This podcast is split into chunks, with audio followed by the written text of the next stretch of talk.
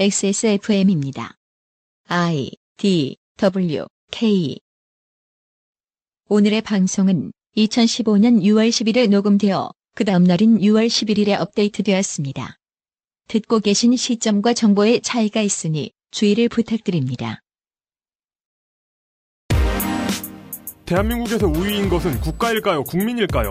너무도 당연할 것 같은 이 질문에 또 머뭇거리는 당신. 개인이 알아서 메르스 조심하십시오. 2015년 6월 두 번째 목요일 히스테리 사건 파일 그것은 알기 싫답니다.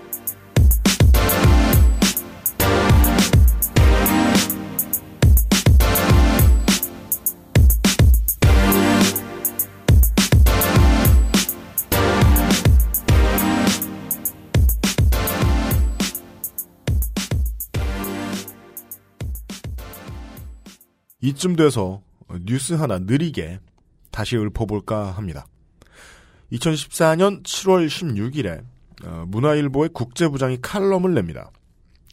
워싱턴 DC의 정보지인 넬슨 리포트의 보도를 인용합니다. 워싱턴 외교가에서 이야기하는 박근혜 정부에 대한 불만이 일정 수준을 넘겼다. 음. 이런 말을 하더라. 네. 물론 문화일보 내에서의 표현은 도를 넘었다라고 표현했는데 네. 저는 뭐 원문을 본 결과 나쁘지 않게 해석해주면 일정 수준 넘었다 정도? 그 도를 넘었다는 거에서 도는 뭡니까? 도를 아는 그 도. 그니까 말이에요. 그래서 그렇게 꼭 번역할 수는 없잖아요. 네. 박근혜 정부의 외교 안보팀이 지적 수준이 낮고 전략적으로 세련미가 떨어지며 미성숙하다, immature 이런 단어를 넣어서 평가를 했다는 거죠. 음. 어, 대충 이렇게 딱 느낌이 저는 어, 잠깐 어, 우리 출국 수속의 제왕 어, 그래버 윤창중 씨도 떠오르고요. 아. 아, 예, 예. 여간에 동북아 외교에 있어서 북핵을 해결하자고 말은 하고 핵 문제 빼놓고 동북아 평화 협력을 이야기하고 한반도 신뢰 프로세스를 계속 말하는데 북한과의 채널 만드는 일은 잘 못하거나 거의 못하고 말도 행동도 앞뒤가 안 맞으니까 이번 한국의 행정부는 임기 내에 사고만 안 쳤으면 좋겠다. 라는 말을 미국의 전 외교 관료에게서 문화일보의 국제부장이 들었다고. 그래서 써놓은 칼럼이었어요. 음. 미국 정부, 더 나아가서 전 세계는 그동안 한국의 외교 능력만 걱정을 했는데 며칠 전부터는 아예 한국의 존재를 걱정해야 되는 상황이 왔습니다. 음. 지구상의 청취자 여러분 한 주 동안 안녕하셨습니까? 미국 질병통제예방센터 지정 여행시 통상적 주의 대상 국가 사우디아라비아에 이은 아, 중동호흡기 증후군 환자 발생 수 세계 2위 국가 그 증가 속도는 최고죠. 메르스의 이름을 코르스로 바꿀 기세에 대한민국 수도 서울에 어느 강가에서 전해드립니다. 히스테리 사건 파일 그것은 알기 싫답니다. 저는 책임 프로듀서 UMC입니다. 이용상 임수석이 옆에 앉아 있습니다. 안녕하십니까. 저도 이제 마스크를 쓰고 다니기 시작했습니다. 네, 예, 예. 마스크를 쓰고 다니는 게 네. 뭐 얼마나 뭐 도움이 될지는 사실 잘 모르잖아요. 예, 그리고 도움이 안 될 수도 있지만 그래도 이게 좀 음, 핫한 아이템? 그렇습니다. 네. 없어서 못 판다는. 네. 요새 다들 이야기하는 N95. 네, 옵션명 N95. 그 저는 요즘 그 해외 언론 만평에서 새로운 어휘를 배웠어요. 뭐야? defector라는 말이 있더라고요. defector라고 이러고 defector. defector가 네. 어, running back 하고 있다. 라고 김정은이 얘기하고 있는.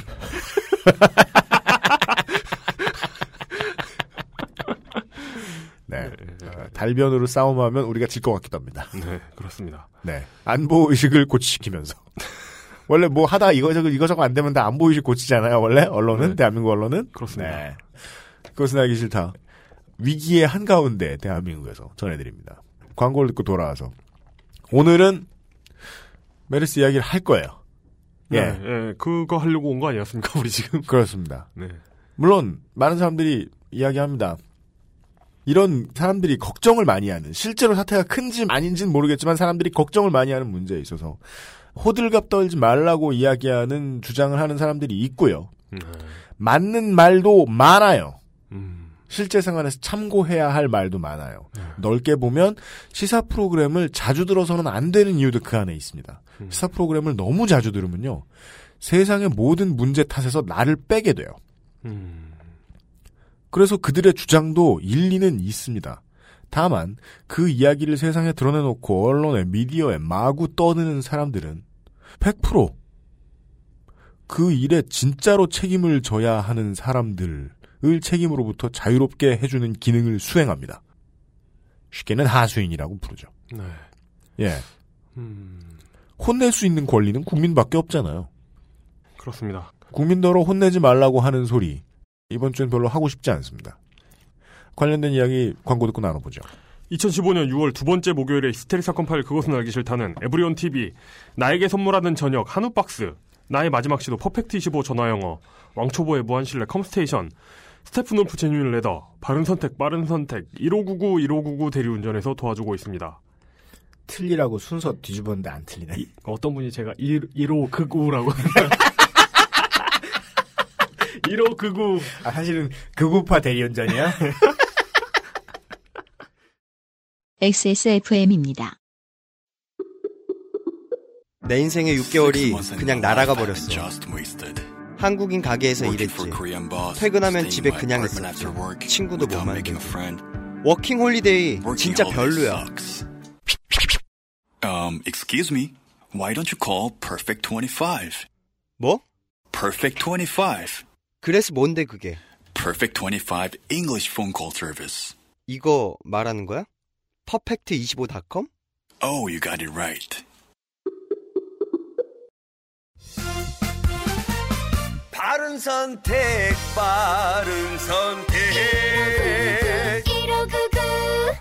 음주운전 사고 발생 시 평균 소요 비용은 1,500만 원입니다. 대리운전 1599에 1599. 한우 박스. 한우 박스.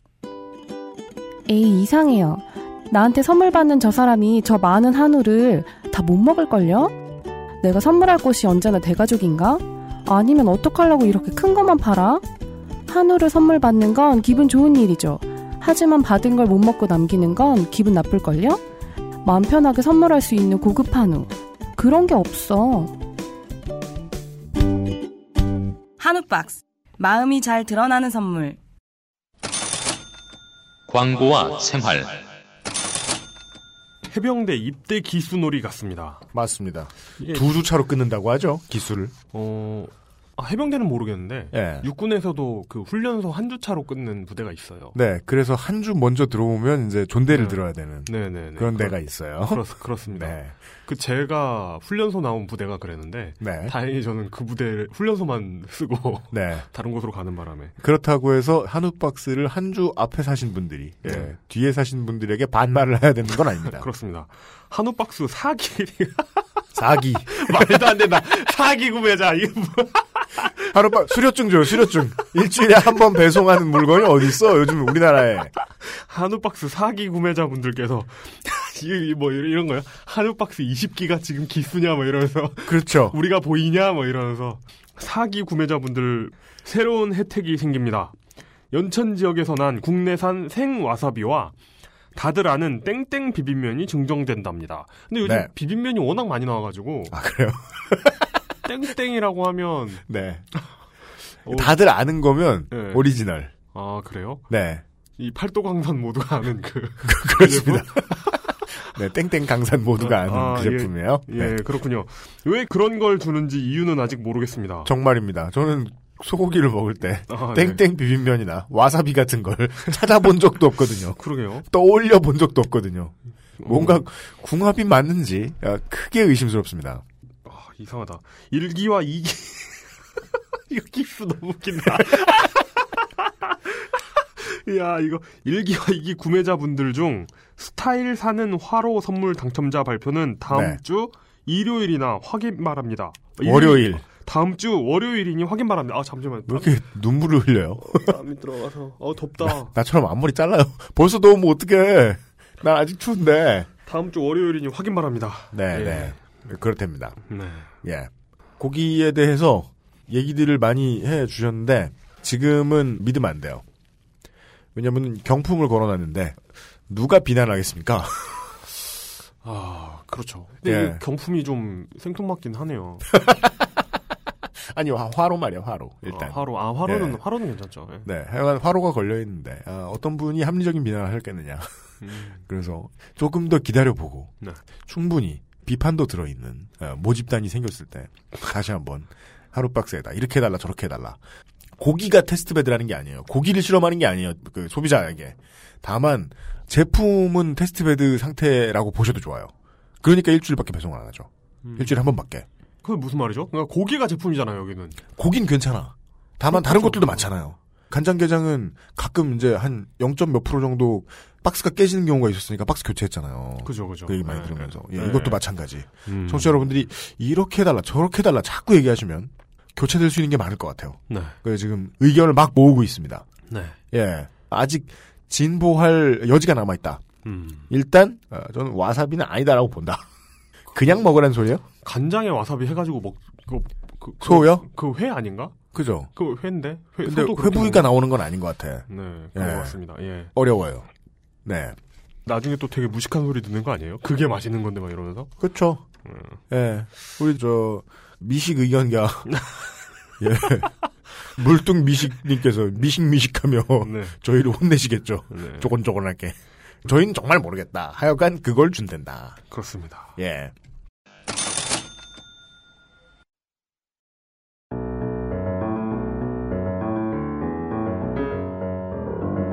시사 해설. 그렇게는 알기 싫다.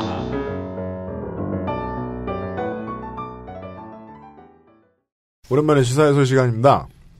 대단히 복잡한 레토릭을 가지고 준비해드린 게 아닙니다. 간만에. 그럴 여유도 없고요. 그럴 수 있는 소재도 아니고요. 네, 뭘, 예. 아- 뭘 알아야죠. 일단 그렇기도 하고요. 네. 개인적으로 어, 거의 개인적인 이유로 제가 만약에 메르스와 관련해서 의사분을 만나서 네. 얘기를 좀 들어야겠다 라고 생각할 때 누굴 찾아가지? 라는 생각을 했을 때 제가 통풍 때문에 만났던 많은 내과 의사 선생님들이 생각났습니다. 음. 동네의 아저씨들은 흔히 그런 생각을 하곤 합니다. 저 의사 선생님은 날 싫어하는 것 같아. 귀찮아하죠. 왜, 왜, 아저씨들은 그런 생각 안 하잖아요. 노동 조건이 열악해서라든가. 그러니까 뒤에 숨겨진 이야기들 생각을 안 하잖아요. 네. 포괄 수가제가 똑바로 개혁이 되지 않는다거나 이런 걸 환장 생각합니까? 네. 내 말을 좀 잘 들어줬으면 내 질문을 좀 잘 대답해 주셨으면 그 시골 보건소에서 그 할머니, 할아버지들 사이에서 뭐 영리로 소문난 의사 만나보면 네. 되게 이렇게 아들처럼 잘해주시거든요. 아 진짜요? 어, 네. 시골에 안 살아봤으니 그런 걸 모르잖아. 예. 근데 그런 의사 선생님들이 지금 안 그러실 거예요. 아, 그래요? 예. 힘들잖아요. 음, 개업이들 다 나갔다 오잖아요. 그래서 스튜디오에 모셔다 놓고 네. 예, 정말로 그냥 국민의 한 사람으로서 제가 궁금한 걸 여쭤볼 만한 의사분을 모시자면 어, 어떤 분을 배우면 될까? 그게 물뚝심송은 아니다. 그니까요. 최소한. 네. 그건 진짜 청취자에 대한 예의가 아니다. 그래서 TV를 틀자마자 네. 종편에서 보인 얼굴. 저분. 그렇게 선택이 된 네. 거였군요. 그래서 커리어를 뒤져보니 왠지 당장 하시는 일이 특별히 없을 것 같다. 그래서 모신 예 흉부외과 전문의 미디어에서는 전 의사협회장으로 어, 예. 잘 알려진 노한규 박사께서 XSFM 청취자 여러분들을 뵙기 위해 스튜디오에 나와 있습니다. 반갑습니다. 처음 뵙겠습니다. 네, 반갑습니다. 안녕하십니까. 이 문제에 대해서는 우리 90년대 아이콘 민노 편집장에게 그렇습니다. 예, 예. 어느 정도 협조를 받았습니다. 이미 지금 어, 노한규 박사께서는 슬로우 뉴스에 매일같이 네. 예, 메르스와 관련된 의사로서의 전문성이 들어있는 소견이라든가 네. 지금 다섯 편인가? 이제 여섯 게- 편째. 게- 계속 올라오고 있, 그리고 있습니다. 계속 예. 수정되고 있습니다. 예, 예. 예.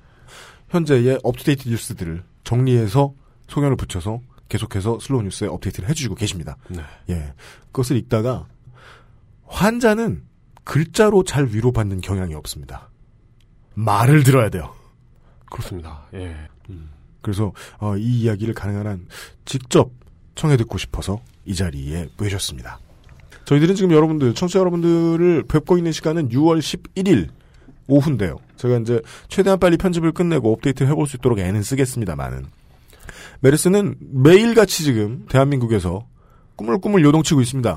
그 트위터 검색창에 메르스 속보라고 치면 네, 새로운 뉴스가 분 단위로 뜹니다. 그렇습니다. 그래서 이게 방송이 나갈 때쯤이 되면 네. 정말 옛날 얘기 하고 있는 게 될 수도 있어요. 그렇습니다. 네. 그래서 이제 종편 하루 종일 틀어놓고 사시는 우리 아버님께서는 어, 대한민국이 정말 빠르게 대처하고 있구나. 아니죠. 왜 지금 이렇게 되고 있는데요. 네, 네. 예. 오늘 얘기부터 일단 시작을 해보겠습니다. 저희들은 6월 10일 오후에 녹음하고 있습니다. 사망자가 9명으로 늘어났습니다. 그리고 총 확진 환자가 108명이라고 6월 10일 오후 현재 집계되어 있습니다. 이 중에 촉각이 가장 곤두세워지고 있는, 모이고 있는 일원동의 삼성서울병원에서 감염된 환자가 47명이라고 전해지는데 108명 중에요. 전날에 3명 늘었던 것이 어제 하루 동안 10명이 늘었다고 합니다. 녹음 다음 날인 6월 11일 전체 확진 환자는 14명이 발생했으며 추가 사망자는 없었습니다. 삼성 서울병원에서 누출, 감염된 사례는 그중 8명입니다. 슬로우 뉴스에 있는 기사들도 이 문제에 대해서 궁금하신 분들은 참고하시고요. 영기 박사님께 일단 최근 문제부터 여쭙겠습니다. 의사 선생님들은 걱정을 좀 하지 않아도 되는 부분들을 걱정하지 않아도 좋다라고 말씀을 해주실 의무도 있잖아요. 다만 그렇죠. 이 메르스의 확장세가 줄어드는 것 같다라는 소견을 저는 웹상의 지면을 통해서 봤던 것 같은데 삼성서울병원에는 확진 환자가 갑자기 또 늘어났습니다. 어떻게 봐야 되겠습니까? 죄송합니다. 제가 목소리 원래 굉장히 좋은데 그것부터 계속 신경 쓰고 계셨군요. 네. 네. 그, 어, 지금 계속 목을 쓰다 보니까 목이 많이 갈라졌습니다. 그래서 중간에 헛기침하더라도 좀 아, 예. 청취자분께서 양해해 주시기 바라고요. 네. 아, 말씀하신 대로 지금 오늘 발표된 것은 이제 13명의 새로운 환자가 추가됐는데 네. 좀 주춤하는 것 같더니 다시 늘어서 어제 8명이었죠. 네, 오늘 맞습니다. 13명으로 늘어서 또 이제 좀 긴장을 하게 하는데 엄밀하게 얘기하면 사실은 큰 의미는 없습니다. 왜냐하면 네. 물론 이제 어, 삼성서울병원에서 어제 발표된 것은 3명의 추가 환자가 있었는데 오늘 이제 10명의 추가 환자가 생겼기 때문에 네. 네. 긴장케 하는 것은 사실인데요. 지금 14번 환자, 평택 성모병원에서 감염됐던 14번 환자가 삼성 서울병원에 도착한 것이 27일이었고 지난달. 어, 네네. 그리고 이제 3일 동안 응급실에 머물렀죠. 그리고 이제 병실 가자마자 다른 병원으로 이송이 됐는데 그래서 응급실에서 이제 집중적인 감염이 생겼는데 예. 그때 노출된 분들이 약 한 900여 명 정도가 됩니다. 네. 900여 명을 전원 추적하고 지금 그 격리 조치 해 왔는데 네. 그분들이 전부 다 지금 지난달 17일부터 30일이었으니까 음. 그때부터 잠복기가 시작이 되어서 감염이 되었다면 네. 그 사이에 감염된 다음에 잠복기가 시작돼서 이제 증세가 생기기 시작한 것이 평균 한 7일을 더 하면 되겠죠. 음. 그러면 이제 6월 초부터 네. 그러니까 이제 6월 뭐 한 2, 3일 정도부터 며칠이 될까요? 3일부터 7일 더하면 6월 한 6일 정도 뭐 예. 네, 될 텐데 그때부터 이제 증세가 시작되면 바이러스가 본격적으로 나오기 때문에 검사를 하면은 이제 확진이 나오는 거죠. 네. 그리고 어. 지금 또 정부가 발표하는 확진 발표는 1차 검사만 양성인 경우에 하는 게 아니고 2차까지 양성이 나와야 확진 발표를 합니다. 네. 음. 그런데 1차하고 그러니까 처음에 이 환자가 증세가 생긴 다음에 검사할 때까지 시간이 걸리고요. 네. 1차 한 다음에 또 2차 할 때까지 또 한 이틀 정도 걸립니다. 네. 그러니까 지금 상황은 여러 날 전을 반영하는 것이기 때문에 음, 네. 삼성 서울병원에서 새로운 확진자가 나오는 것이 아니라 음. 기존에 감염됐던 분들 중에 예. 확진자가 나오는 것이기 때문에 즉 음. 지금부터 한 열흘 전 상황을 반영하는 거니까 이게 실시간 반영이 아- 아니라는 것 네. 그래서 이제 너무 크게 이것을 걱정할 필요는 없는데 아, 하지만 어제처럼 적은 숫자가 나오다가 이렇게 또 늘어난 건 어쨌든 좋은 건 아니죠. 더욱이 한 900여 명 노출된 사람 중에 지금 말씀하신 것처럼 47명이 나왔다면 네. 노출자 중에 5%입니다. 네, 노출자 중에 이제 5%가 확진 판정을 받았는데 네. 그것은 지금까지 알려진 것보다 사실은 높은 수치입니다. 왜냐하면 지금까지는 바이러스에 노출된 사람 중에 몇 명이 확진 판정을 받는가에 대한 정확한 데이터는 없어요. 예. 네, 하지만 이제 건강한 사람들, 건강한 사람들은 잘 감염이 안 될 뿐더러 음. 밀접 접촉, 우리가 close contact이라고 하는 밀접 접촉을 한 사람들한테서만 감염이 네. 된다고 알려져 왔기 때문에 네. 네. 물론 응급실에 있으면서 바이러스를 막 퍼뜨리긴 했지만 음. 삼성서울병원의 응급실이 이제 넓은 곳이고 뭐옥 외는 아니지만 거의 개방된 곳으로 볼 수가 있고 또 많은 사람들이 이제 잠깐 접촉을 한 사람들도 많은데 그 중에서 이렇게 40명 넘게 음. 어, 감염이 됐다고 하는 것이 생각보다 전파력, 감염력이 높고 음. 더군다나 그 퍼뜨리는 사람이 2차 감염자잖아요. 그죠. 네. 예. 그래서 이제 3차 감염자가 다수 발생한 건데 우리나라에 이 바이러스가 들어오기 전에 예. 우리, 우린 처음 들어왔으니까 음. 모르죠, 우리는. 잘 모르고 우리나라에 들어오기 전에 중동을 중심으로 일어났던 이 메르스 바이러스 감염 그것이 어떻게 경과를 거쳤는지 네. 우리가 이걸 바이러스의 행동이라는 표현을 씁니다. 네. 네. 영어로 behavior라는. 말을 예, 많이 네. 쓰는데 그 바이러스의 behavior가 어땠는지는 우리는 모르고 네. 중동에서 그랬던 것을 미뤄 짐작할 수밖에 없는데 네. 그게 이제 뭐 WHO라든지 특히 미국의 미국 내 질병뿐 아니라 전 세계에 일어나는 모든 질병에 관심이 가장 많은 네. 미국의 질병관리센터 홈페이지에 나와 있는 CDC요. 네. 그리고 여기저기에 이제 의학적인 지식들을 모아놓은 전문 사이트에서 우리가 정보를 얻을 수밖에 없는데 네. 거기에 나와 있는 정보들과 사뭇 다른 양상을 보이는 거죠. 네. 우리나라에서 한국에 들어왔을 네. 때. 지금의 환자 발생 같은 게 그러니까 지금 현 시점이 아니라 며칠 전 길게는 열흘까지 전에 어떤 추세를 반영한다고 했을 때 네.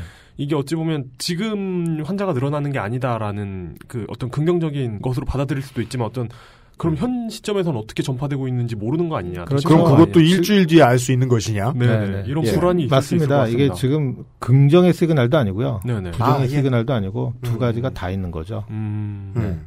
그 가장 궁금해 하실 만한 순서들이 어떻겠습니다. 그런 말씀해 주셨어요. 감염자 사망률이 알려진 바에 의하면 35에서 40%다. 기저질환이 있는 사람들 가운데서만 즉 그 전에 앓던 네. 병이 네. 좀 중한이라고 볼까요? 그 중에서 사망자가 나온다. 그리고 close contact에 의해서 전파가 된다. 예. 이 close contact의 개념은 어떻게 이해하면 좋겠습니까, 일반인들이? 그동안 WHO나 CDC에서 얘기한 것은 환자로부터 뿜어져 나온 비말이 네. 피감염자한테 전달이 돼야 되기 때문에 2미터 이내에서 비말이란 기침을 한다는 겁니까? 네, 기침을 할 때 튀어나오는 침이나 침. 가래 이런 예, 것들 예. 얘기합니다. 네. 그것이 이제 전달이 돼야 되기 때문에 네. 보통 2미터 이내에서 약 한 40분 이상 오랫동안 접촉을 한 사람한테 네. 감염이 일어났더라. 음. 그리고 그것도 폐쇄된 공간에서 음. 그랬었죠. 그런데 우리나라에서는 지금 아산병원에서 있었던 것처럼 경비원이 네. 한 10분간 네. 그 환자를 부축했는데 음. 감염이 됐죠. 네. 어. 지금 응급실 앞에서 부축을 했는지 아니면 안에서 부축했는지 모르겠는데 음, 지금 네. 옥 왠지 옥 낸지는 아직 제가 파악이 안 됐는데요. 네. 어쨌든 그 10분 사이에도 감염이 될 수 있다는 것이 이제 드러난 거죠 우리나라에서는. 그럼 세계적인 이론이 다 바뀌어야 되는 겁니까? 실내여야 한다. 20분이어야 한다. 일단 여전히 우리나라에서는 지금까지는 네. 지금까지는 100% 원내 감염, 병원 안에 감염이고요. 네. 네. 네. 그리고 해외에서도 5개에서 어, 감염된 사례는 없습니다. 여기서 얘기하는 건 뭐냐면 뭐 식당이나 지하철이나 음. 어떤 그런 외부 장소에서 길에 가다가 네. 어, 감염된 사례는 없는 거죠. 음. 대부분이 외국에서도 거의 대부분이 병원 안에서만 감염이 일어났고요. 네. 드물게 가정에서 감염이 일어난 사례는 있습니다. 음. 가정에서. 궁금한 게 이게 그 14번 환자와 관련된 3차 감염자가 유독 많았거든요. 네. 근데 이 병 자체가 이렇게 감염성이 높은 거라고 봐야 됩니까? 아니면 이런 바이러스를 더 잘 옮기는 어떤 그 체질이라고 해야 되나? 그런 어, 환자가 있는 누구도 거. 모르죠. 이게 이제 중동에서는 네네. 1차에서 2차, 2차에서 3차, 물론 3차가 이제 명백하게 밝혀진 케이스는 뭐 어디에 보면은 뭐 의심되는 케이스만 두 케이스 있었다 그러고 네. 또 어디에는 3차 뭐 확진을 받았다라고 나온 것도 있어서 네. 지금 명확하게 얘기하기 어려운데 어쨌든 3차 환자가 거의 없었죠. 음, 예, 예. 그래서 이제 1차에서 2차 넘어가면서 독성과 감염력이 다 떨어지고 네네. 그러기 때문에 2차에서 3차 넘어가지 않았다라고 음. 지금까지 생각해 왔는데 넘어갔다고 해도 판단할 가치가 없을 정도로 옅었다. 그렇죠. 그런데 우리나라는 지금 2차 감염자도 수퍼 전파자가 나왔거든요. 그리고 3차 감염자 중에 사망자가 나와서 정말 우리나라에서 이 메르스 바이러스가 새로운 역사를 지금 쓰고 있는 음, 거죠. 네네네. 그런데 이제 이해를 돕기 위해서 한 가지 더 말씀드리면 예. 메르스 바이러스가 우리나라에 들어오기 전에 전 세계적으로 감염자가 1200명이 안 됐습니다. 1200명. 네. 네네. 바이러스 감염된 분들이 사실은 숫자가 많을수록 어떤 의미 있는 네. 정확한 통계를 가질 수 있는데 아, 예, 예. 1200명이면 아직도 적었던 거죠. 음. 그것도 이제 산발적으로 생겼기 때문에 병의 실체를 알기에는 부족했다. 그렇죠. 그래서 지금 우리나라에 와서 처음에 계속 변종 바이러스가 의심이 이제 워낙 다른 양태를 보였으니까 예. 그런데 이제 그것은 아니다라는 것이 일단은 밝혀졌는데 음. 여전히 이 메르스 바이러스에 대해서 우리가 알아가고 있다. 네. 네 네. 아, 그렇게 말씀드릴 수 있을 것 같습니다. 음. 네. 되게 무서운 얘기죠? 의사분이 알아가고 있다고 하시다니. 다 안다고 하실 줄 알았는데. 그래봐야 저 같은 사람들의 질문의 형태는 변하지 않습니다. 그럼 이건 아시나요? 저건 아시나요? 밖엔 안 나와요. 예, 어린애가 부모님들한테 물어보는 그렇죠. 음. 드렸던 말씀 중에 한 가지를 더. 기저질환이 있는 사람들 가운데서 사망자가 나온다. 네. 그 기저질환은 어느 정도 범위입니까? 그 자가 면역성 질환 같은 게 굉장히 위험하다고 들었거든요. 어, 메르스 바이러스는 일단은 면역력과 큰 관계가 있습니다. 독감처럼. 네네. 네네. 우리 감기도 왜 건강한 젊은 사람들은 잘 안 걸리고 네. 어, 나이 드신 분들이 좀 면역력 떨어진 분들이 더 잘 걸리는 데다가 음. 노인분들은 또 이 독감이 폐렴으로 발전해서 음. 사망하시는 분들이 꽤 많으시거든요. 1년에 네. 지금 이 독감으로만 수천 명씩 돌아가시니까 음. 네 네. 그런 것처럼 이 메르스 바이러스도 연세 있으신 분들, 면역력 떨어진 분들께 더 위험하고 네네. 사실은 이게 좀 애매하긴 한데요. 연세가 많으신 분들은 고령이신 분들은 대부분 만성 질환을 다 갖고 계세요. 아, 네. 네, 그래서 사실은 오늘도 아까 오전에 보건복지부에서 발표하면서 기저질환의 유- 어, 유병률을 얘기하면서 네. 예를 들어서 고혈압이 17%, 당뇨병 13% 이렇게 얘기했지만 이게 확실한 숫자인가요? 사망자들 중에 예. 그거는 뭐 그냥 일반적인 통계인 거죠. 사망자 다만 중에 통계를 냈다는 건 그게 무슨 얘기죠? 아홉 명 중에 통계를 냈다는 그래서 건가요? 아까 제가 본 방송은 그렇게 파악이 됐습니다. 제가 다시 한번 확인을 해봐야 되겠는데 예. 뭐 듣자마자 예. 곧바로 왔기 때문에 네, 네, 네. 그런 통계는 좀 크게 의미 있지는 않다고 생각이 들고 다만 네. 사망자 중에서 분명히 폐질환이 있는 분들 그리고 암이라든지 이렇게 면역력이 떨어져 있거나 폐기능이 떨어져 있는 분들은 확실히 크게 더 위험하다. 이건 확실하죠. 네. 음, 아, 예, 예. 네네네. 음. 다만 뭐 이게 진짜로 아홉 명 중에 한 명인데 거기다 대고 11%를 퉁쳤다. 그랬으면은 숫자로서의 의미는 없다고 보는 것도 이성적이긴 하겠네요. 네. 제가 잘못 뭐 파악했을 수도 있고요. 어, 네, 네, 네. 네. 알겠습니다.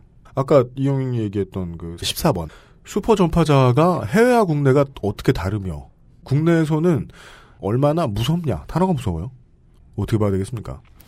해외에서도 이 슈퍼 스프레더가 있었습니다. 네네. 그런데 정확한 정보는 제가 찾지 못했어요. 네. 어, 그 사람이 몇 명이나 감염을 시켰는지. 음. 그런데 이제 드물게 아, 있었다라고만 지금 제가 파악이 됐고 그렇다고 하더라도 우리나라처럼 몇십 명을 감염시키지는 않았을 것으로 생각이 듭니다. 네. 이 메르스 바이러스가 WHO도 그렇고 CDC도 그렇고 뭐라고 돼 있냐면 사람 간의 감염에 대해서 그러니까 감염이 일어나긴 하는데 네. 기본적으로 이것은 동물 간 감염되는 바이러스 질환이고 네. 사람한테서 감염이 될 수 있으나 그 감염의 정도는 매우 낮다. 음. 그렇게 평가하고 있었거든요. 네. 그런데 이게 이제 우리나라에서 확 바뀐 거죠. 음. 네. 그러니까 이게 사람 간의 감염의 확률이 낮다고 생각하니까 슈퍼라는 단어를 집어 넣었을 거라는 유추는 듭니다. 네. 어, 이 사람은 왜 다른 우리가 예측했던 것과 다르게 사람 간의 감염을 많이 시키지? 라고 생각하면서 네. 슈퍼라는 단어를 붙였을 네. 텐데.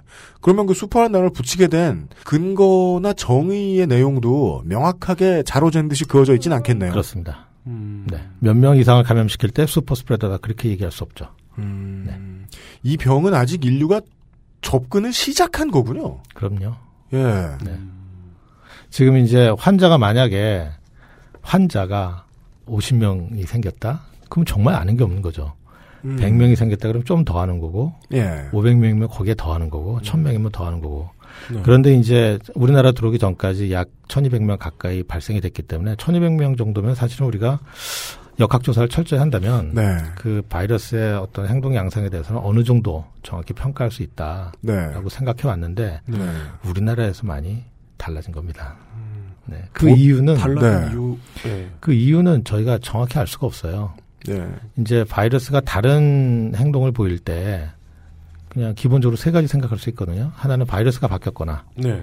아니면 두 번째 감염자가 다른 유전자적 특성을 갖고 있거나 예, 예. 세 번째가 이제 환경적인 요인이 다른 건데 환경 요인이요. 네. 네. 지금 유전자 변이는 없다는 게 확인됐고 네. 그다음에 우리나라가 그러면 과연 중동 사람들보다 이 메르스 바이러스에 더 취약한 그런 유전자를 갖고 있느냐 그건 알 길이 없어요. 그게 어떻게 받아들여야 되겠습니까? 알 길이 1500명 가지고 알 길이 없다입니까?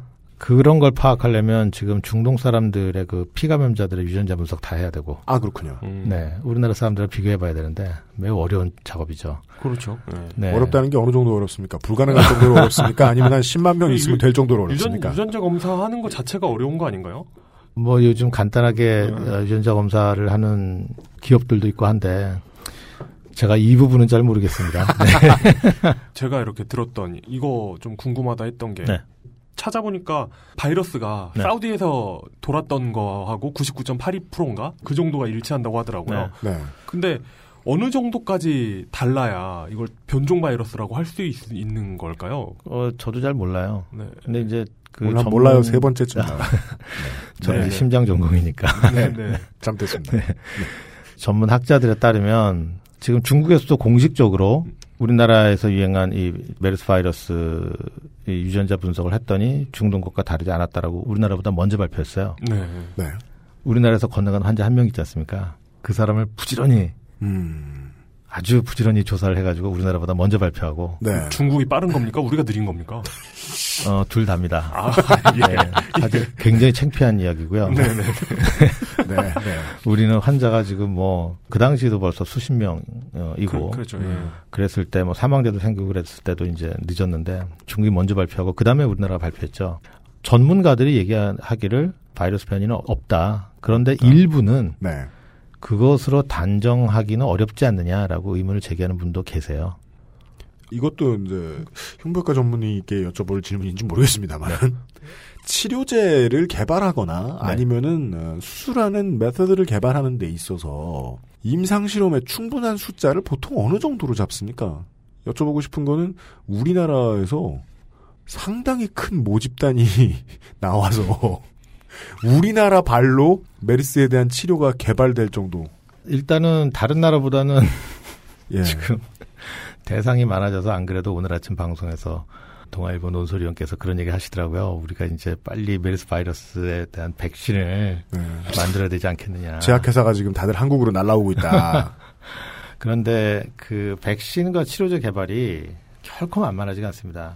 예. 아, 치료제도 어렵고 사실은 백신도 어렵고요. 네. 기간도 오래 걸리고 그 비용 문제도 있고 그다음에 말씀하신 대로 어떤 대상의 뭐 그런 문제도 있는데 네.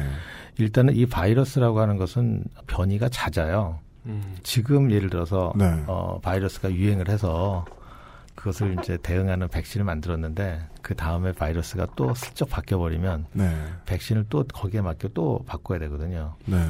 기본적으로 그런 백신 개발에 이제 어려움들이 있는 거고 그 다음에 몇 명이나 모집단을 대상으로 해야 되느냐 네. 이것은 숫자를 가지고 할 일은 아니고요. 네. 그냥 통계학적으로 의미 있는 숫자가 나오기만 하면 됩니다. 그 모형에 따라 다르죠. 어떻게 설계하느냐에 따라서. 네. 네.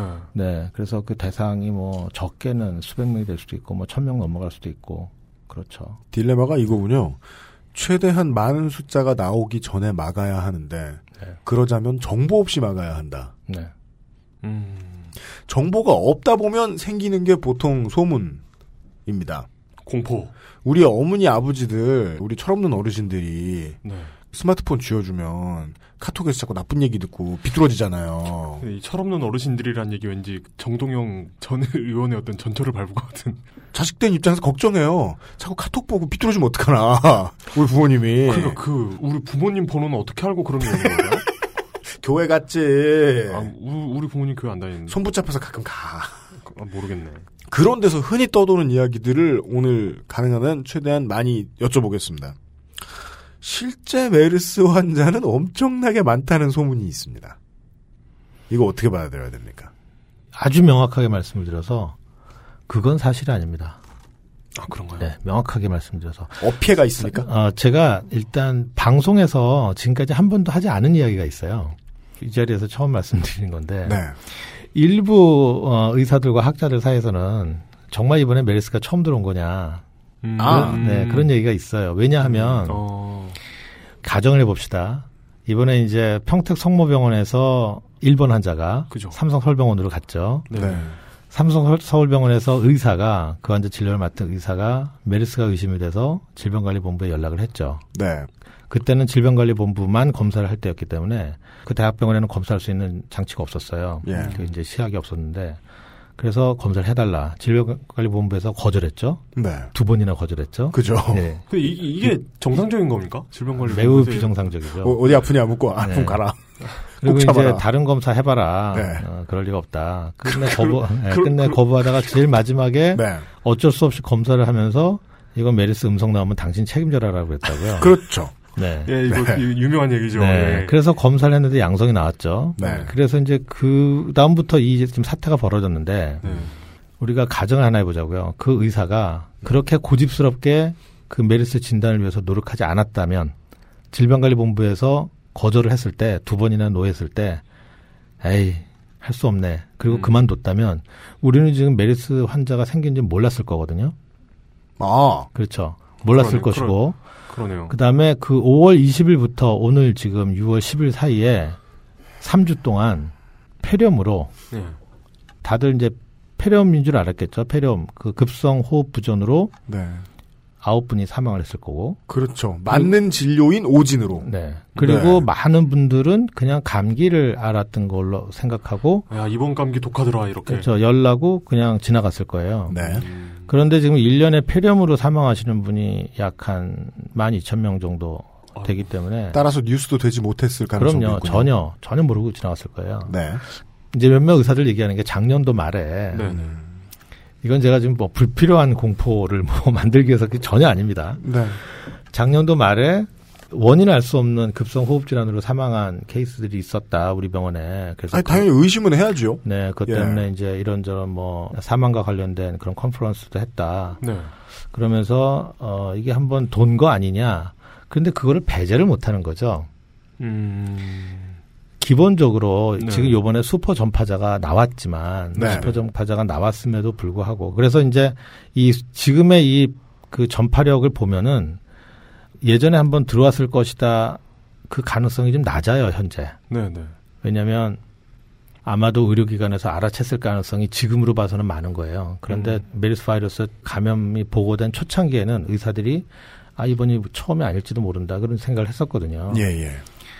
어, 말씀드린 대로 지금 바이러스 감염자가 많지 않을 거다라고 네네. 얘기하는 것은 지금 만약에 바이러스 감염자가 정말 많았다면 예. 그러면은 우리가 이렇게 철저하게 막 병원 차단하고 있는데도 이렇게 전파되고 있기 때문에 네. 지금 이제 전파력이 높아졌다는 것을 우리가 거꾸로 알았기 때문에 이전에 그 가능성은 훨씬 더 떨어지고 음. 그렇기 때문에 지금은 바이러스 감염자가 많지 않을 것이다라고 생각을 하는 거죠. 그리고 이제 그런 어필도 예, 슬롱뉴스 통해 지적을 해주셨어요. 소문이 돌면 보통 말을 혼동해서 소문이 크게 번지는 경우가 많이 있지 않습니까? 네. 격리자와 환자를 구분을 하지 않는 않고 말을 하는 언론사도 있었던 것 같고 제 기억에 네. 이번에 뭐 전 국민이 이 감염 질환에 대한 정말 많은 공부를 하게 됐죠. 그러네요. 네. 네. 그건 그건 맞습니다. 예. 네, 그리고 이제 뭐 언론도 마찬가지. 특히 정부는 사실은 정부는 이해가 안 가는 부분이 너무 많아서 아, 네.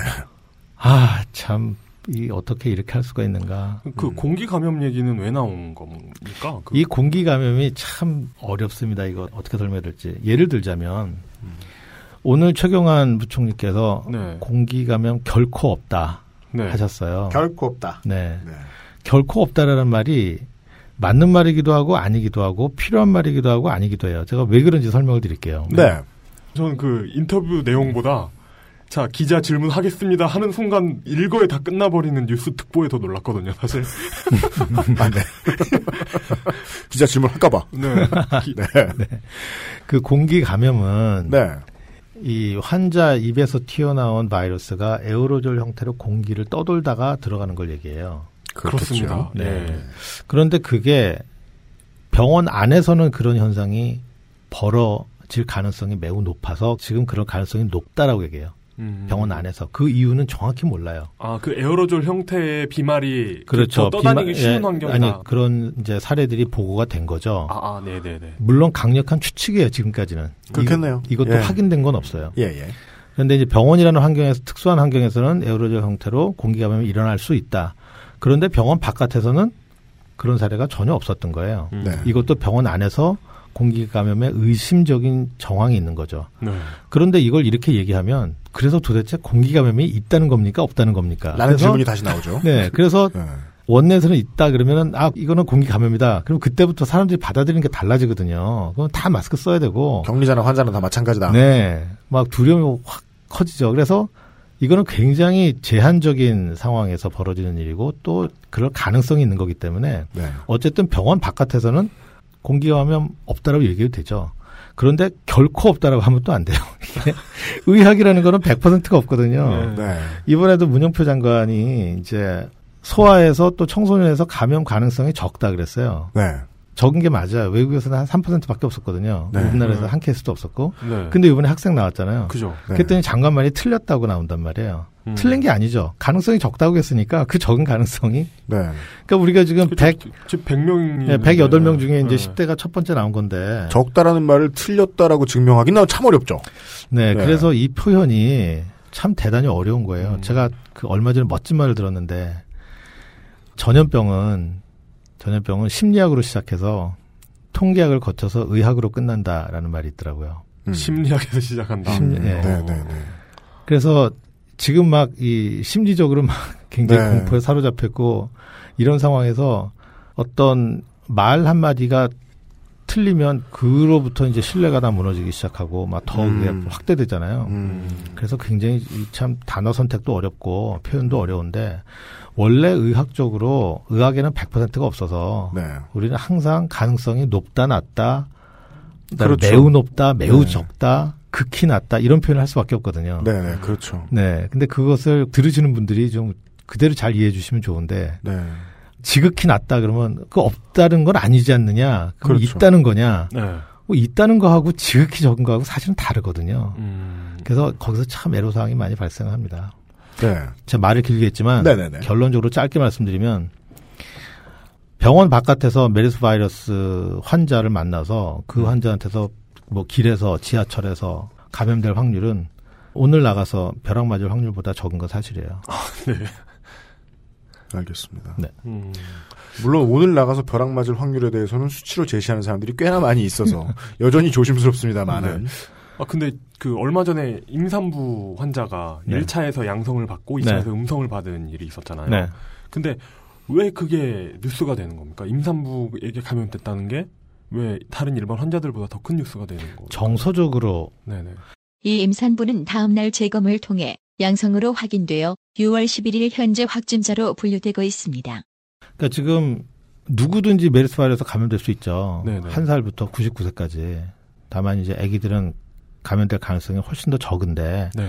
그러니까 임산부도 감염될 수 있죠. 네. 그런데 이제 임산부가 감염되면 두 생명이니까 음. 특히 이제 하나의 생명은 태어나지도 않은 태아니까 네. 그러니까 이제 사람들이 정서적으로 음. 더 많이 걱정하고 우려하고 많은 분들이 또 지금 아기를 갖고 있을 거 아니에요. 그 그렇죠. 분들의 우려가 이제 더 커질 수 있다는 네네. 그런 점에서 큰 관심을 갖는 거죠. 또 이런 소문이 있었습니다.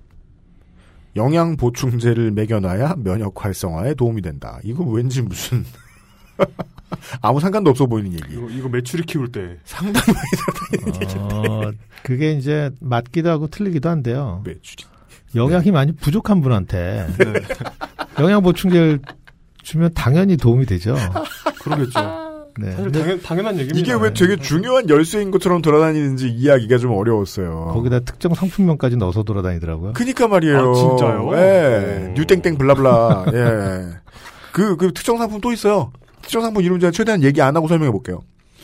코 밑에 아, 흔히 아 오늘은 페트롤륨 젤리라고 부르는 그거, 그게, 그게 뭐야. 석유에서 얻는 탄화수소 혼합물 그게- 약국에서 흔히 살 수 있는 전 그게 무슨 원소 기호 같은 건 줄 알았어요. VE 뭐 이런 식으로 나와 있는 건 줄 알았는데. 그걸 상- 발라야 상품명- 된다. 상품명이더라고요. 예, 바땡땡. 이게 무슨 소리입니까? 코 주변에. 음. 음, 구글에서 검색을 하고 이제 당연히 의학 논문 검색하면 아무것도 안 나오고요. 구- 구글에서 검색하면은 이제 어, 영문으로 네. 어, 한국에서 돌고 있는 괴담 이런 괴담이 돌고 있다 이렇게 나옵니다. 아. 전혀 의학적 근거가 없는 거죠. 이건 그냥 편안하게 선풍기 틀어놓고 잠 죽는다 같은 걸로 생각하면 됩니까? 제가, 아, 그거- 선풍기 틀어놓으면 많은 사람들 중에 죽을 사람이 죽는 건데 그냥. 그, 제, 네. 그 제가 들은 얘기로는 이렇게 비말 네. 같은 게 튄 게 들어오다가 이렇게 걸려가지고. 진짜 그렇게 들었어요. 아, 네. 코털을 뭐 덜 깎는다거나 평소보다 지저분하게 아니고요. 하고. 네. 오히려 이제 바셀린을 너무 많이 발라서 그것도 이제 극히 드문 경우겠지만 기도를 흡인이 되거나 그러면 또 네, 네. 그게 또 폐렴을 일으킬 수 있죠. 네. 예. 네. 아, 소문과 관련된 것들. 환자나 동네 주치 찾는 마음으로 어, 몇 가지들 여쭤봤고요. 광고를 듣고 돌아와가지고 잠시 후에는 이제 우리 동네 전문의 역할 말고 전 의사협회장 역할로 역할 스위치해서 예 그분께 질문 드릴 것들 드리겠습니다. 아, 나오시는 박사님은 동일합니다. XSFM입니다.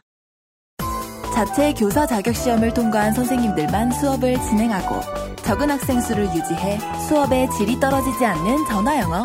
Perfect 25.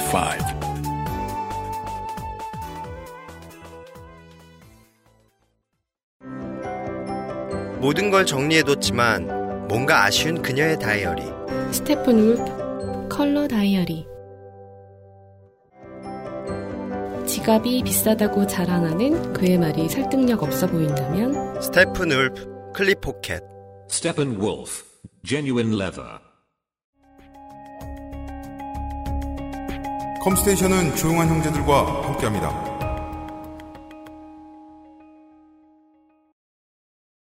돌아왔습니다. 좀 시각을 크게 돌려보겠습니다. 다른 곳으로.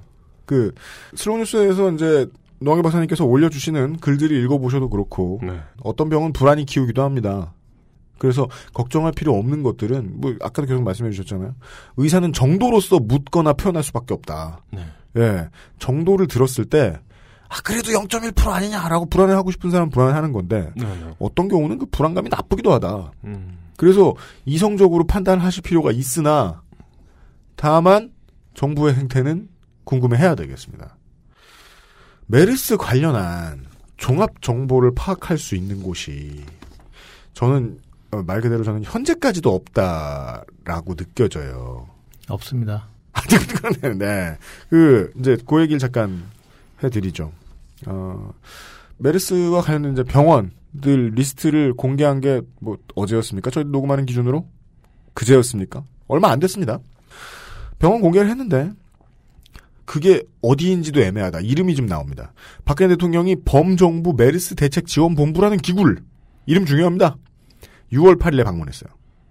근데 그 이름을 가진 비슷한 느낌의 이름을 가진 곳들이 두 군데 더 있습니다. 보건복지부를 가운데에 둔 예, 중앙 메르스 관리 대책 본부라는 데가 있습니다. 네. 앞에 것과는 다릅니다. 여기에 보건복지부 장관이 또 껴요. 보건복지부 장관이 맡은 컨트롤 타워 같은 곳 하나 더 있습니다. 심지어 대통령이 직접 지시했다고 생겨난 복지부 장관과 대한감염학회장 우리가 지난주에 말씀드렸죠. 도와주시는 우주 우주께서 공동으로 팀장을 맡은 민간 합동 메르스 TF팀이 있어요. 아, 간절히 원하면 나타나는 거. 예. 그렇게 해서 메르스 사태 관련 대한민국의 컨트롤 타워 같은 곳이 세 군데예요. 그럼 여기들 중에서 혹은 뭐 다른 보건복지부 수준으로 일선 의사들한테 뭔가 하나, 하나 더 네. 있지 않나요? 이번에 민간 더 생겼습니까? 네. 트렌드에 맞춰서 계속 민, 민간 컨트롤 대응팀이 또 생겨서 토탈 4 개입니다. 지금. oh my.